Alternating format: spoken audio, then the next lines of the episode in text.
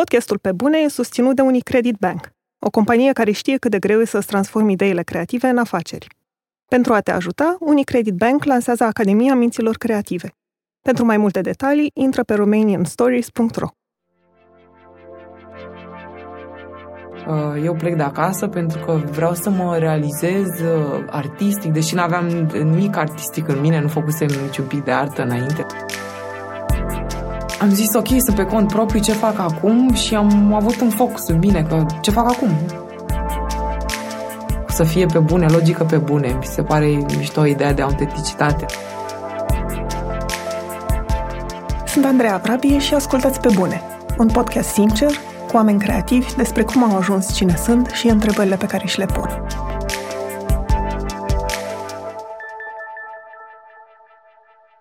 În acest episod vorbesc cu Daniela Groza, fotograf documentar și inițiatoarea proiectului Be Kind for Real.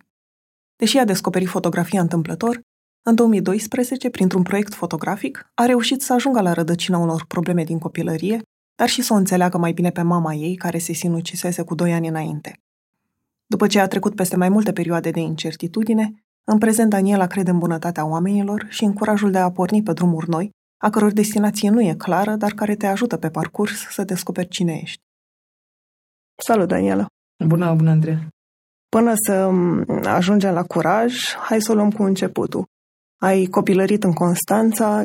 Ce-ți mai amintești din perioada aia? Uh, mi-amintesc că m-am simțit tot timpul un pic diferită, dar poate toți avem acest sentiment când suntem mici și uh, ceva foarte distinct. Mi-aduc aminte că vedeam femeile pe stradă ducându-se la muncă în costume, uh, fustă și sacou și pantofi cu toc și mi-aduc aminte că eu nu vreau să fac asta pentru că nu puteau fustele. Dar eram mică, aveam, cred că, 9-10 ani maxim și uh, a devenit o frică pentru mine, ca și adult, uh, cum să nu stau în acel tipar care nu mă identificam cumva. Dar uh, cumva cred că regulile astea impuse de societate, pentru că ești fată, trebuie să porți uh, fustă și uh, cred că și ideea de serviciu, să te îmbraci într-un anumit fel, de ce să ne definească felul cum ne îmbrăcăm într-un, uh, într-un mediu de muncă. Eu cred că mă și gândeam la muncă, acum că sunt fotograf documentar și sunt mai nomad, așa mai vagabond, cumva, s-a potrivit perfect cu acea idee de atunci de când eram mică. A fost un indiciu, să zicem, că nu, nu puteam uh, să mă, uh, să, cum se spune, tufirin. Nu, să te integrezi. Nu mă integram, cumva, în acea idee standard. Și uh, sora mea, culmea, ea vrea să, fi, să se integreze și uh, vrea să fie plăcută și era mai, uh, uh, nu pot să spun minuțioasă cum se îmbracă, dar era și mai feminină și eram complet diferite, ce să, să mai vorbim. Eu eram pe uh, ideea că nu vreau să mă integrez și cum fac să nu mă integrez, uh, dar, cum să spun eu, era rațională chestia asta. Simțeam că sunt diferite și cumva simțeam o mândrie și ea era exact pe partea opusă, că ea vrea să se integreze și vrea să fie ca ceilalți deși veneam dintr-o familie mai ciudată, am avut o istorie mai ciudată a familiei, cumva. Pentru că tot ai adus vorba despre familie. Știu că părinții tăi au divorțat. Câți ani aveai? Uh, au divorțat uh, când aveam șapte sau opt ani. Uh, tata a mai rămas în țară până în 92. Eu sunt născută în, în 83. Uh, deci cam pe acolo 90-91. Tata a plecat din țară la 40 de ani. Deci cred că a fost cumva și un exemplu de curaj în sine să lase tot în urmă și uh, am rămas cu mama și cu o strămătușă din, uh, din 92 încolo. Și uh, ai înțeles curajul ăsta în prima? Uh, nu am înțeles, a fost... Țin minte ziua când ne-a sunat din state, nu ne-a spus că o să plece din țară și eram foarte apropiată de tatăl meu atunci și uh, ne-a sunat și a spus că el a plecat din țară și țin minte că mergeam prin cartier singură și mă uitam la copaci, la soare și nu înțelegeam ce s-a întâmplat. Nu știu dacă am simțit tristețe. Uh, și cred că n-am văzut-o ca pe un semn de curaj decât acum, pentru că m-au încercat uh, pe mine căutările interioare, să zicem, și vorbind cu el, apropiindu-mă de el în ultimul an, aș spune, am înțeles ce curaj a avut să plece și să, să înceapă de la zero. Bineînțeles că a avut și el niște greutăți de care nu știam când eram copii, că ni se pasau niște povești false de mama noastră, care instiga relația cu tatăl. Um, din durere, sigur, n-a, fost meschin, dar avea și ea o durere și noi, fiind copii, S-a spus că tata ne-a părăsit, dar el avea greutăți, nu putea să ne trimite bani, de exemplu, că și-a rupt amândouă picioarele în prima lună când a ajuns în, în state și au trebuit luni de zile să se refacă și am aflat poveștile adevărate, să zicem, nu știu acum unde este plasat adevărul. Uh, dar adevărul lui era că na, nu putea să ne susțină financiar. Cum a continuat relația cu el? Păstrați legătura în vreun uh, Am păstrat legătura, ne suna, ne mai trimitea cadouri pe aici, pe acolo, a venit în țară, dar nu mai mult de trei ori, să zicem, până am plecat, până am părăsit noi țara în 99. Um, deci devenise cumva o relație uh, de distanță lungă, cumva, nu știu dacă... Țin minte în 99 când am, l-am văzut, l-am mutat cu el, că era ciudat să avem un tată din nou și eram numai cu el, pentru că cred că și pentru el era ceva nou să aibă fiicele și să chiar să aibă grijă de noi fără mama noastră, care era genul de persoană care ne ducea la dentist sau era grijulie cu noi, tata nu știa ce să facă cu asta cumva. Cum a continuat viața cu mama? în țară? Um, în țară a fost dificil. Uh, mama a avut un șoc când a plecat tata de acasă și uh, eu am, ulterior am fost abuzată sexual și uh, am fost uh, uh, și mental și eu și sora mea pentru că mama suferea. Și uh, fiind lăsându-se pe sine să fie abuzată ani de zile și cu o căsătorie dinaintea tatălui, Um, în nefericirea ei ne-a pasat-o și nouă și avea accese de furie um, și nu, nu prea ne înțelegeam. Erau multe certuri, deși cumva noi am apreciat-o pentru că era un părinte foarte dedicat. Vrea să fim foarte instruite în limbi străine și uh, ne ducea la pian și, cum repet, ne ducea la dentist, avem dinții frumoși, adică da, ni s-a spus tot timpul că suntem frumoase, deștepte, că o să reușim în viață. Eram Sora mea, nu mi-aduc aminte bine, dar știu că eram foarte independentă, adică dacă vreau să ies seara afară, nu aveam un program fix niciodată. Eram cu minte și se știa că sunt cu minte și uh, aveam această libertate, deci era tot timpul o tensiune între mama fiind o mamă foarte bună, dar un, uh, un părinte care abuzează pentru că fusese și abuzată la rândul ei. Și când am plecat în state, au ajuns cumva la comun acord, fără să știm noi exact, eram prea mici să înțelegem. Uh, uh, tata și mama s-au vorbit și au decis că noi o să avem o viață mai bună în Statele Unite. Care cumva, deși mama a spus uh, bine, puteți să plecați, când am plecat, ea a avut un al doilea șoc, deci după ce plecase tata de acasă, că i-au plecat copiii și nu prea așa mai revenit de atunci. Și când ai ajuns în state, cum, cum ți s-a părut la început viața? Cum era ea diferită de cea din Constant? Um, nu mă identificam cu nimeni și nimic. Uh, pe tata îl vedeam ca pe un prieten mai mult. Mă simțeam singură, cumva. Țin minte că la liceu nici nu vorbeam bine engleza, deși știam engleză gramatică, scrisă.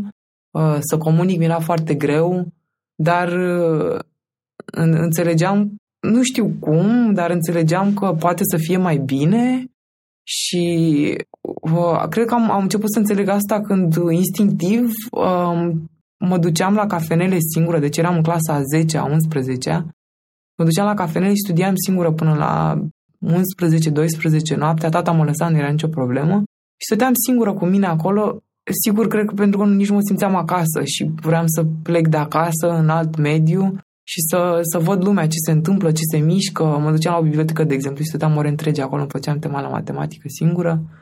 Um, și, de exemplu, eu am plecat acasă, de acasă, după un an și jumătate, la 19 ani, la sfârșitul clasei a 11, am plecat de acasă. Și uh, țin minte că m-am dus la liceu și am spus uh, că consilierului meu Uh, eu plec de acasă pentru că vreau să mă... Nu știu cum am scos asta din mine. Uh, vreau să mă realizez uh, artistic, deși nu aveam nimic artistic în mine, nu făcusem niciun pic de artă înainte, nu eram interesată de artă, dar asta a fost scuza mea să plec și tatăl meu s-a supărat, că a simțit că poate nu e un tată bun, a luat vina asupra lui, dar aceasta, imboldul de a pleca a fost eu și cu mine. Și în timpul ăsta păstrai vreun fel legătură cu mama? Uh, mi-a fost greu pentru că atunci, uh, după primul an în state, m-am gândit bine la ce s-a întâmplat și abuzurile și vreau să o confrunt cumva, să, să trecem peste asta. Nu știam cum, dar știam că trebuie să vorbesc, să-mi deschid gura. Nu știam ce o să urmeze după. Și am revenit în țară după un an um, am stat de o două luni și am vorbit cu mama despre ce s-a întâmplat. Mi-a negat ce s-a întâmplat. Am avut un acces de nervi Sigur, era greu și mamei mele cred că nu s-a așteptat să o confrunt. Uh, și de atunci s-a rupt ceva în mine și mie mi-a fost foarte greu să comunic cu mama câțiva ani. Am fost uh, rugată de familia ei să continui relațiile, dar a fost un pic rece. Din partea mea, sora mea a rămas în relații destul de bune cu ea. Eu a trebuit să-mi ling niște răni, să zicem, și nu, nu simțeam apropierea care nici nu știu dacă... Nu, n-am simțit o apropiere cu mama de atunci. Întorcându-le puțin la California, ce ai făcut acolo? În California am inventat o minciună ca să pot să plec de acasă, că vreau să dau la UC Berkeley, um, să urmez acolo facultatea, dar mi s-a spus de la început că este imposibil să ajung la UC Berkeley pentru că este uh, cea mai bună școală de stat din Statele Unite, are o reputație și eu n-am notele necesare pentru facultatea respectivă, nici bugetul necesar și um, dacă vrei totuși să fii admis sau să încerci, ai nevoie de un an de rezidențiat în California. Și avusesem o amică din liceu care plecase, era mai mare cu 2 ani ca mine, plecase și uh, mi-a dat ideea că, uite, dacă îi spui lui tatăl tău că vrei să te duci la UC Berkeley, o școală bună și poate te lasă. Dacă ești admisă sau nu, o să fie vina ta. Și am zis bine și am inventat această scuză, s-a ajuns și la consilierul uh, liceului meu.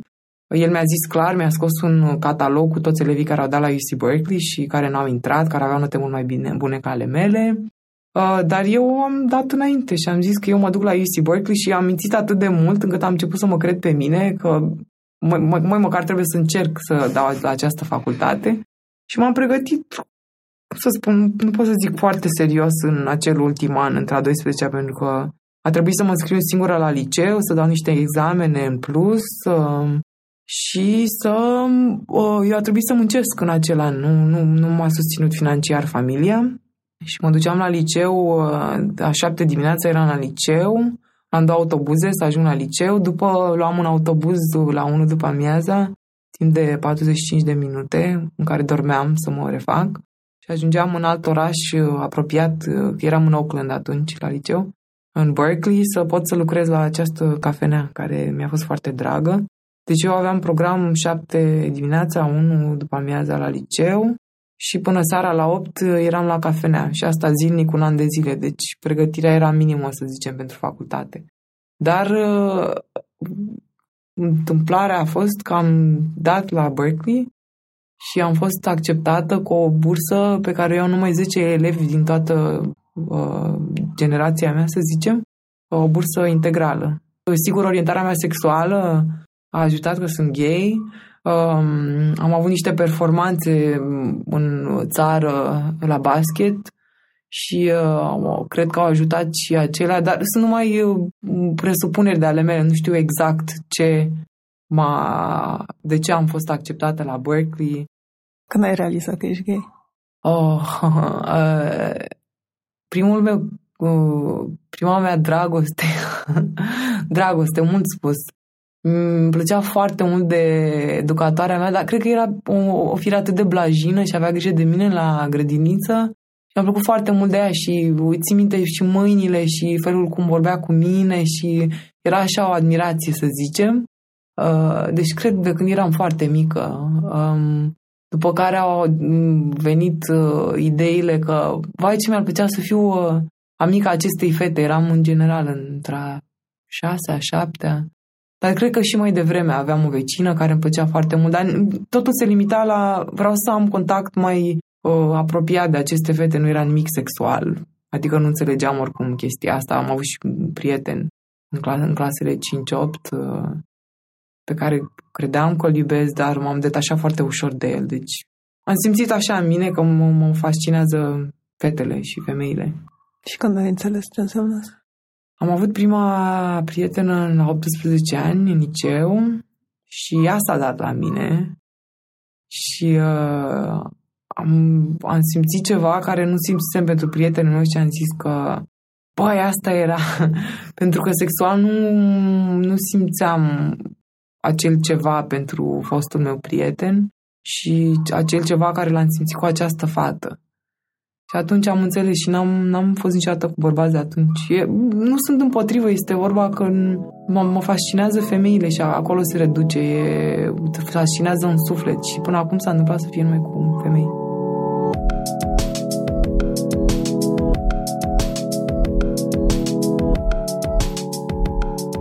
Dragostea pentru fotografie, cum a apărut? Ah, ce poveste! um, îmi place mult să mă leg de nume în viață și um, acest, această muncă care am făcut tot timp de 5 ani, ultimul an de uh, liceu și 4 ani de facultate, am, am fost la o cafenea care se numea Phoenix. Deci un nume foarte mișto pentru renașterea mea, să zicem. Am avut un șef bucătar la muncă și uh, prin anul 2 așa eram foarte supărată pe viață, cred că mulți tineri simt așa că ce fac cu viața mea și ce, unde uh, mă plasez în lumea asta, ce scop am în viață și eram așa supărată, eram încruntată tot timpul, eram foarte pasionată de ce făceam la cafenea, ajunsesem să și gătesc la un moment dat, să fac pâine, să fac prăjituri, mă fascina șeful meu care era pasionat de ce făcea, lucra 16 ore pe zi zilnic. Și șeful bucătar, la un moment dat, mi-a zis, băi, tu ești prea spălată pe viață, trebuie să faci ceva creativ, fii atentă, îți pun un magazin, să duci să-ți o cameră, de, un aparat de fotografiat. Și am zis, bine, n-am făcut niciodată fotografie, dar hai că mă duc. Și m-am dus, mi-am luat un aparat uh, Pentax, l-am, nici nu știam să încarc filmul în el, nu știam să fac o poză, m-am dus, când m-am dus să cumpăr film, am rugat pe oamenii de acolo să încarce filmul și să-mi spună cum să la ce setări să am aparatul ca să pot să fac o poză. Și m-a ajutat, au râs un pic de mine și am luat, luam aparatul cu mine zilnic până am terminat facultatea și făceam poze foarte, foarte proaste. Nu, nu ieșeau, nu aveau, nu aveau nicio noimă, nimic. Dar asta m-a ambiționat pentru că apăsând un buton pare ceva foarte simplu să faci o poză. Și pentru că nu înțelegeam de ce nu ies pozele astea, am tot încercat să înțeleg ce, ce înseamnă poză, ce înseamnă să faci o poză bună, ce, ce există în poza aia, cum mă regăsesc eu în ce, în ce creez ca imagine. Și mi-a luat vreo 10 ani de zile. Deci m-am ținut, este singurul lucru de care m-am ținut uh, constant. După ce ai terminat facultatea, ai rămas în California? Am plecat imediat. am plecat imediat pentru că am simțit că mă sufoc. E un oraș mic, Berkeley nu mă regăseam în oamenii de acolo. Cumva s-a întâmplat ca uh, Phoenix să se închidă în aceeași zi în care am uh, terminat facultatea, am avut o petrecere, deci gașca s-a spart și gândul meu era să mă mut în New York, să fac o pauză în uh, Chicago la tatăl meu și să mă mut în New York. Și pauza din Chicago de trei luni Uh, s-a prelungit la patru ani. Uh, n-am găsit apartament în New York, nu s-au legat niște lucruri. Între timp m-am căsătorit, nu legal, dar a fost o căsătorie, mm, să spună, simbolică cu o fată și am rămas în Chicago patru ani de zile. Uh, tot așa, neștiind ce vreau să fac, eram în pom, câștigam bine, am lucrat la un restaurant, am mai făcut niște proiecte de fotografie culinară pentru că eram pasionată de, de cultura culinară din California și acum din Chicago și eram în pom, total. Luai fotografia în vreun fel în serios atunci?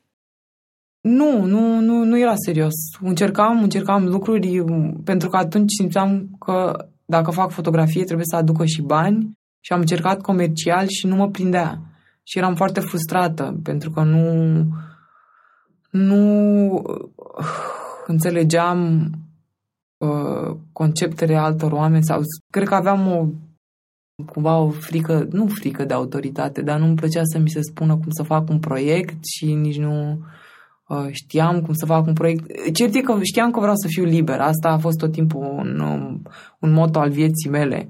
Deci mi-a luat foarte mult timp să ajung la ideea că uh, pot să fiu artist și pot să fiu liberă și fotografia documentar mă prinde cel mai bine.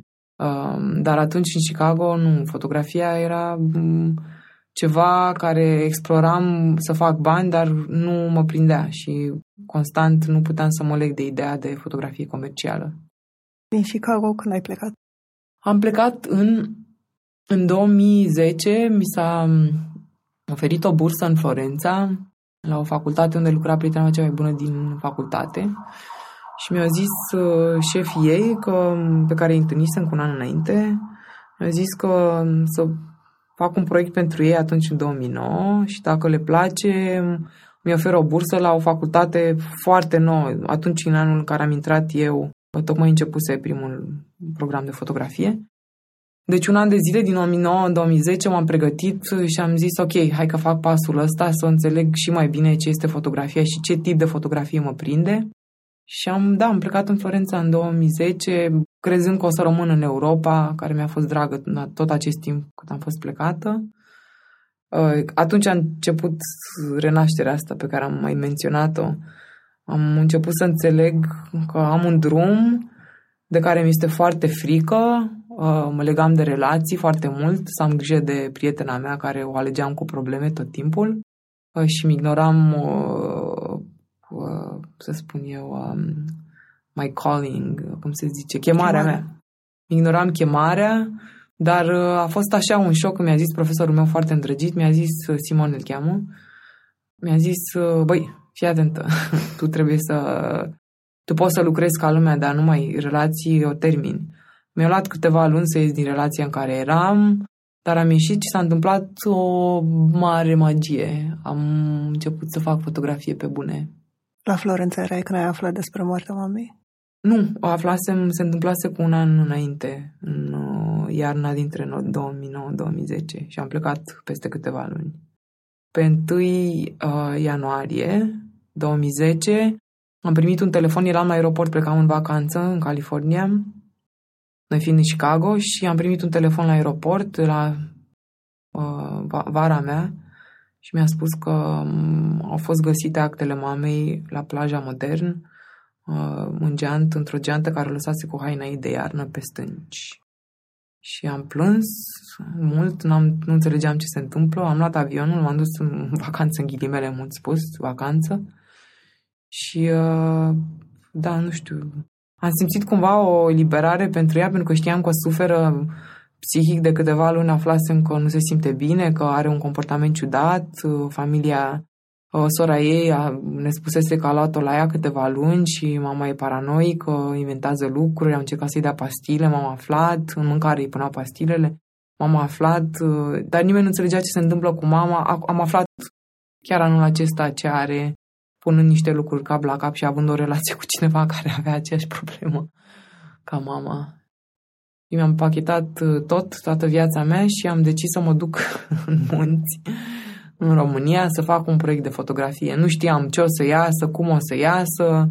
M-am exaltat pentru că cred că a fost așa o, un val de adrenalină să mă inspir pe mine singură că trebuie să fac asta și dacă vorbesc cu cât mai mulți oameni, uh, atunci trebuie să fac asta. M-am vorbit cu tatăl meu, cu niște prieteni, am, păream nebună, am avut un atac de panică, cum te duci în munți, ziceam, nu știu, am ajuns în Chicago și pe 1 iunie am plecat în munți, în România, și am rămas acolo. Mai veneam în București, mai mergeam la Constanța, dar am rămas timp de trei luni în acest sat și um, departe de lume, cu niște femei pe care le întâlnisem de copil. Le-am fotografiat și pe ele și am fotografiat chestii foarte simple, instinctiv le-am făcut. Acum știu că asta e parte din renaștere, trebuie să ai un șoc cumva și să te redirecționezi către lucrurile simple, să te bucuri de, nu știu, lumina soarelui, adică sunt puerile, dar nu sunt. Să te uiți la insecte, la... Am fotografiat insecte, de fapt. Insecte, flori, niște poze care nu am arătat niciodată, dar eram atunci, era atunci și acum conceptul de să fii foarte prezent.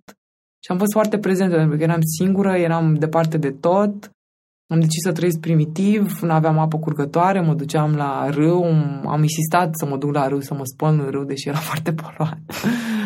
Uh, dar vreau să fac chestia asta și am fotografiat acest proces ca să, cred că, repet instinctiv pentru că n-am făcut nimic uh, programat, uh, deși am regăsit acest proces în cărți de psihanaliză mai târziu, uh, am, am renăscut acolo. Ce crezi că te-a chemat în România? De ce nu te-ai dus în munți, în state, de exemplu? Cred că înțelesesem de la Young că să ne învingem frici trebuie să ne întoarcem la rădăcini.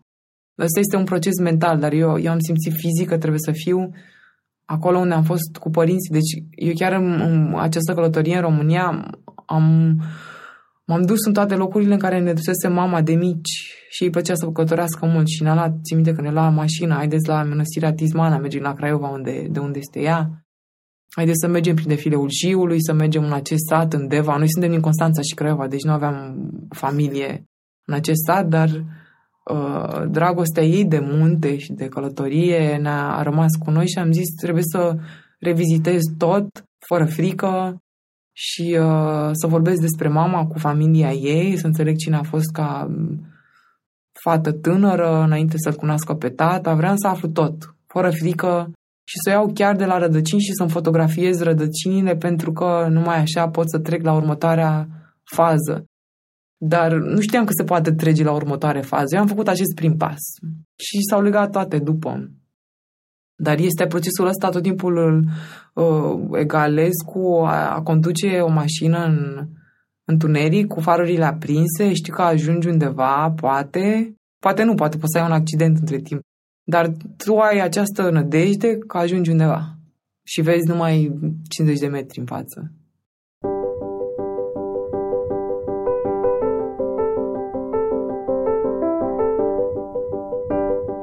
Podcastul Pe Bune e susținut de Unicredit Bank, o companie care crede în mințile creative și e alături de antreprenorii care vor să-și transforme ideile în afaceri. Orice afaceri creative, de la bistrouri la studiouri de design și la produse de tot felul. Ca să te ajute să crești mai repede, banca pornește în această primăvară o școală de business-uri altfel, Academia Minților Creative. Dincolo de idei bune, talent, pasiune și dedicare, succesul sau eșecul unei afaceri ține la fel de mult și de celelalte aspecte ale businessului, de legislație, de contabilitate, de marketing, de finanțare. Experții Unicredit Bank, plus o mulțime de alți mentori invitați, sunt pregătiți să te ajute să găsești soluțiile potrivite. Ca să te înscrii în Academie, intră pe romanianstories.ro și caută Academia Minților Creative în dreapta sus. Ai până pe 13 aprilie să completezi formularul.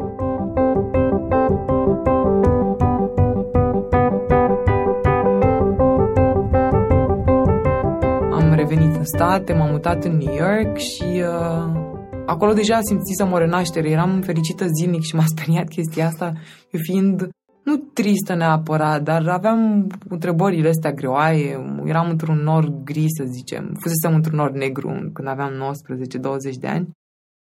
Am zis, ok, sunt pe cont propriu, ce fac acum? Și am avut un focus, bine, că ce fac acum? Am acest proiect, îl developez uh, filmele, am developat, trebuie să găsesc de muncă, ce fac, uh, trebuia să rezolv niște lucruri singure și asta m-a, m-a intrigat și mi s-a părut foarte mișto.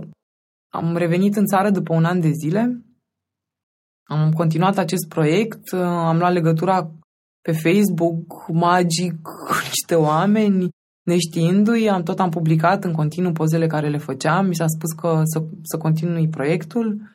S-a oferit o expoziție, prima expoziție în 2014. Eu neavând nimic până atunci, absolut nimic. Deci în 2014 nu aveam website, nimic. Și mi s-a părut incredibil că am avut o primă expoziție în New York, mi se părea imposibil înainte, mi se părea mișto că proiectul meu chiar este, chiar am, am realizat în fotografie, adică viziunea mea să fie transpusă pe o foaie de hârtie. Mi s-a părut așa, wow! Nu știu, sunt ca un copil de multe ori, am un entuziasm unui copil. Și această primă expoziție mi s-a spus pot să fac ce vreau, să aduc cu ce fotografii vreau și am decis atunci, s-au lucrat mai multe lucruri. Uh, de exemplu, vorbisem cu o șefă, o fostă șefă, că, că mă simt, chiar așa am spus, nu știu cum i-a venit, i-am zis că eu mă simt un om mai bun și mai calm pentru că fac ce vreau în sfârșit și mi-a zis pe bune și zic da, pe bune.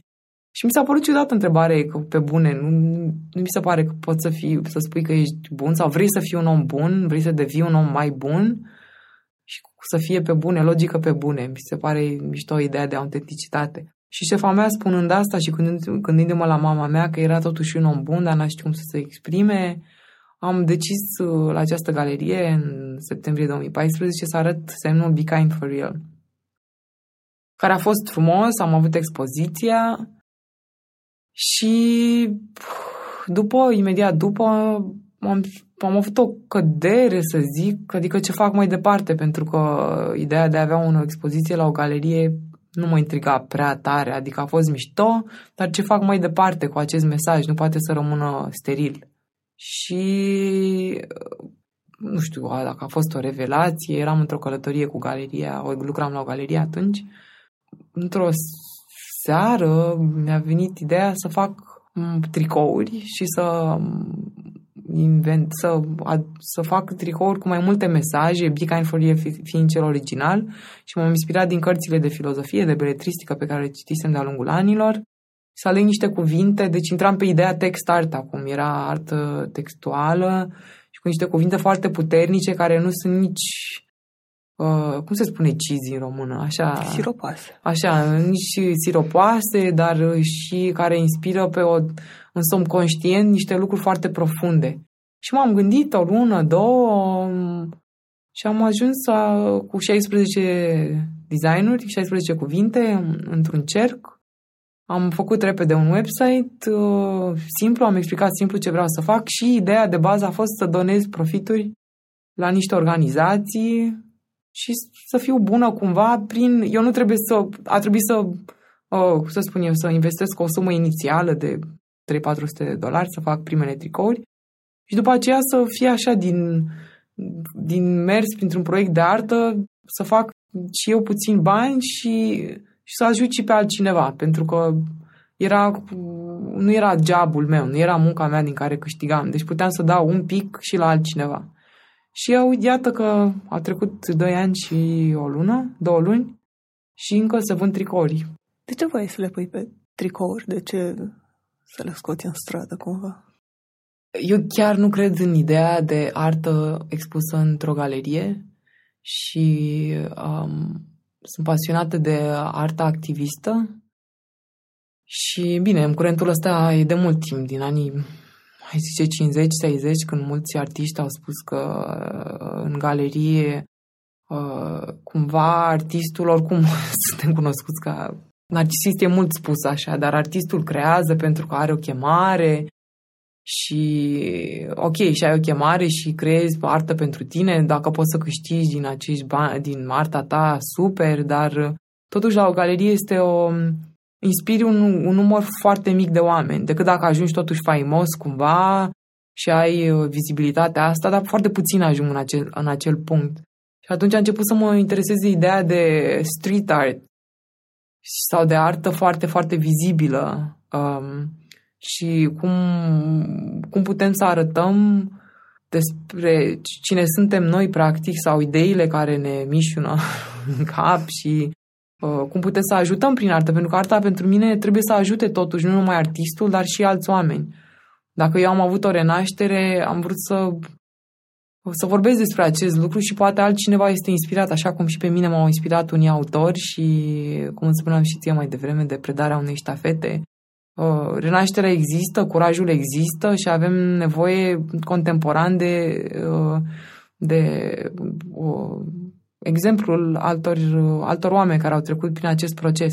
Deci Be Kind for Real a devenit ceva în afara galeriei instant, pentru că veneam, dacă văd acest proiect 10 oameni și poate nu pot să mai arăt în altă galerie, ce fac? Îl ucid? Acest proiect nu e normal.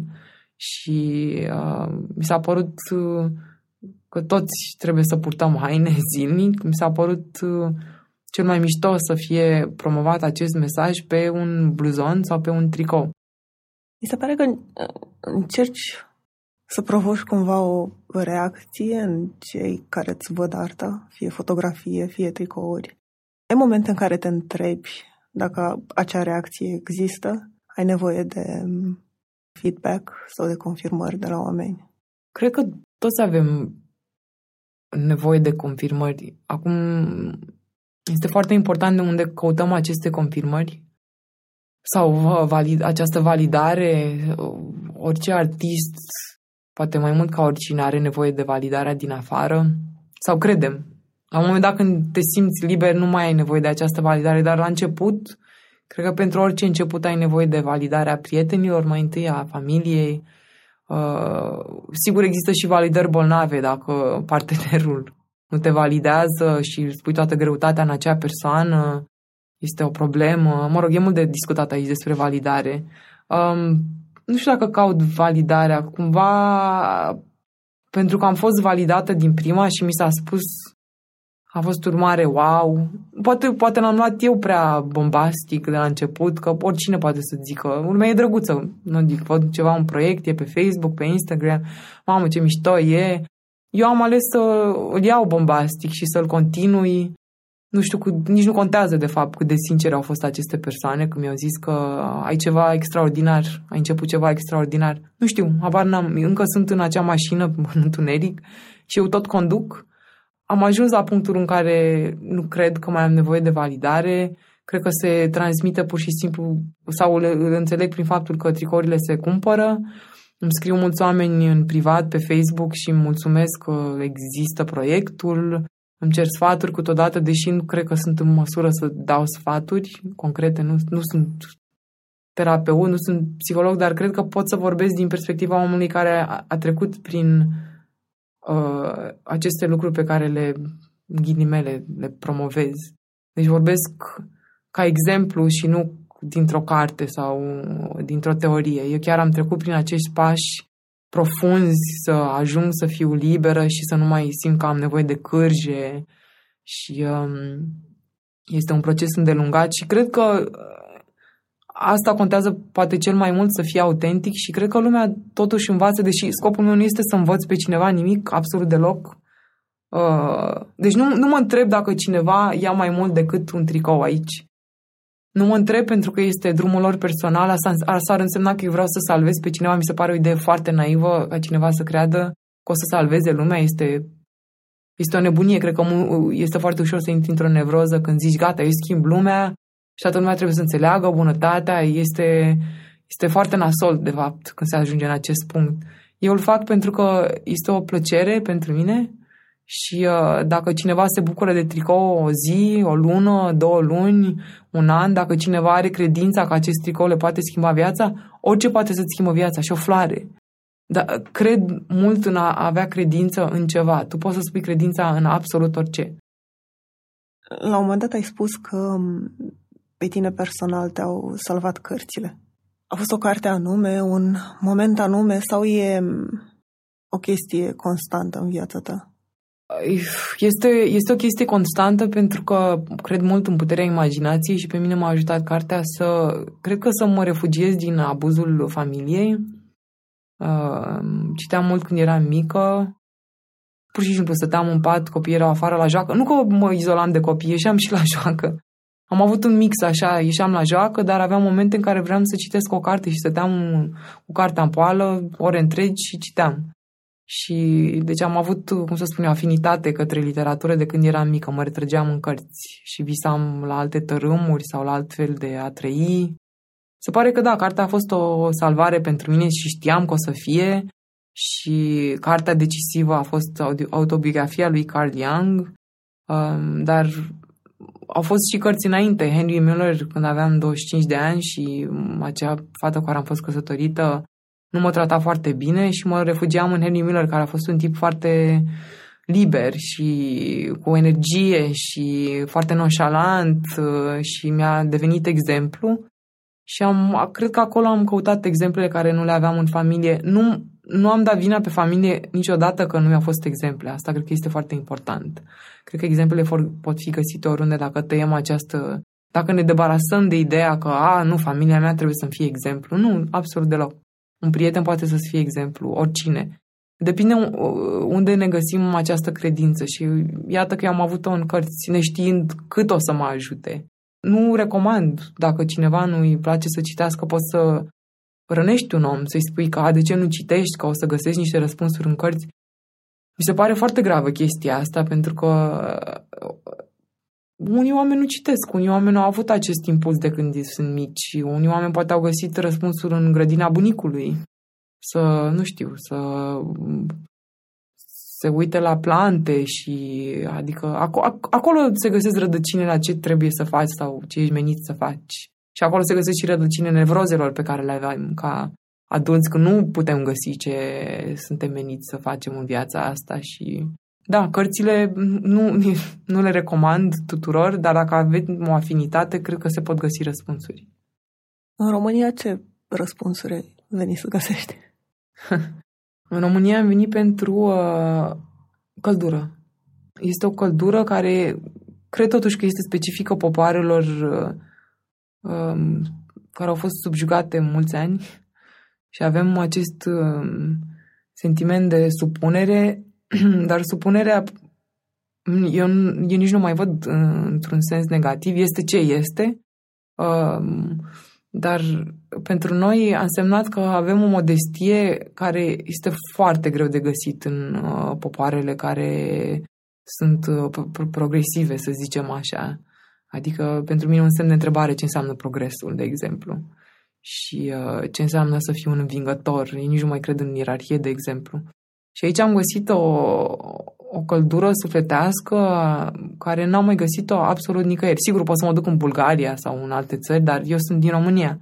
Și de fiecare dată când am venit în România și mai ales la țară, se știe oricum din, bine, și din filozofia acum, uh, clasele subproletariate, ăstea pe bune, din sate, satele din acest, aceste țări care au fost supuse atâta timp, uh, mai ales din sud-estul Europei, au o simplitate în a gândi și o, o înțelepciune care este foarte rar întâlnită și o, o bunătate te, te, te um, nu știu, te impresionează pur și simplu, de exemplu, sărăcia unui om nu contează într-un sat.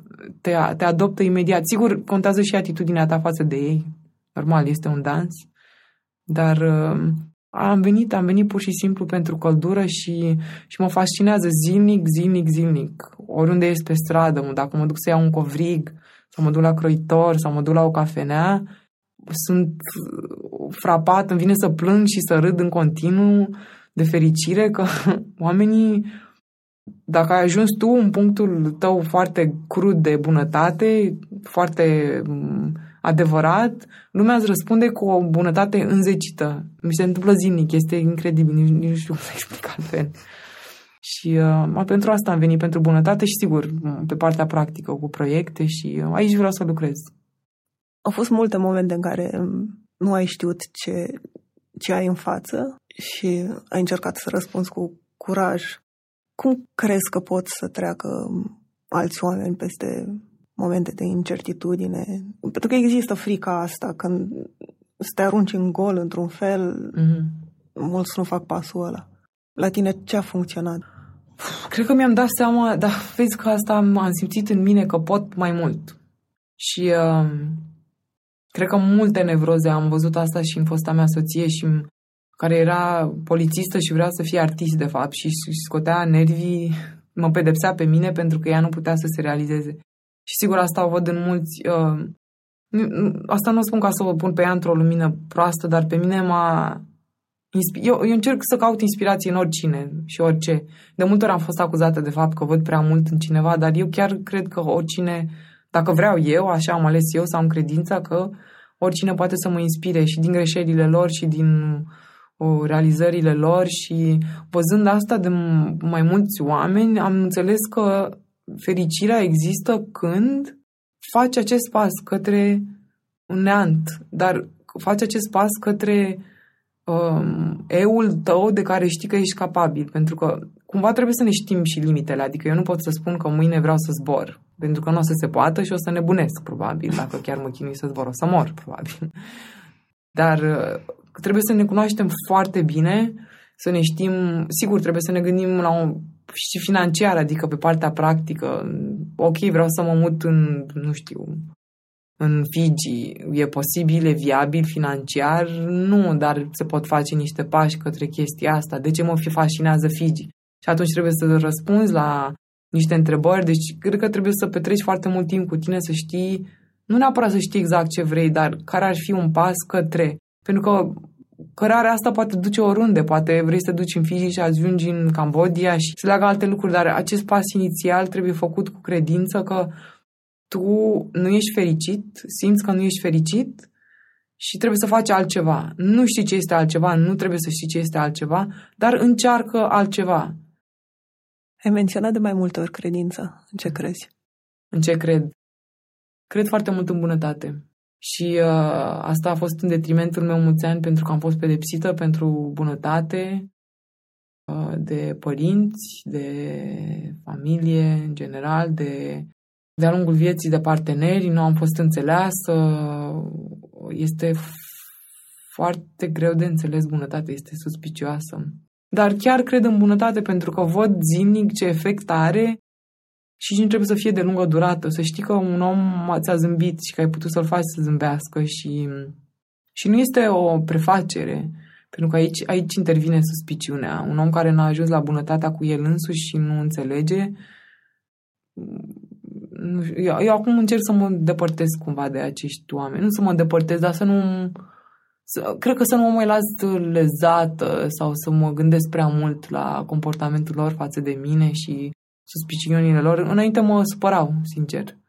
Mă supărau pentru că eu vreau să fiu eu și chiar cred că sunt un om bun și cu minte și foarte respectos și așa, așa sunt, așa sunt și nu mai vreau să mai merg împotriva acestei vulnerabilități, că până la urmă asta este, să fii total deschis și vulnerabil.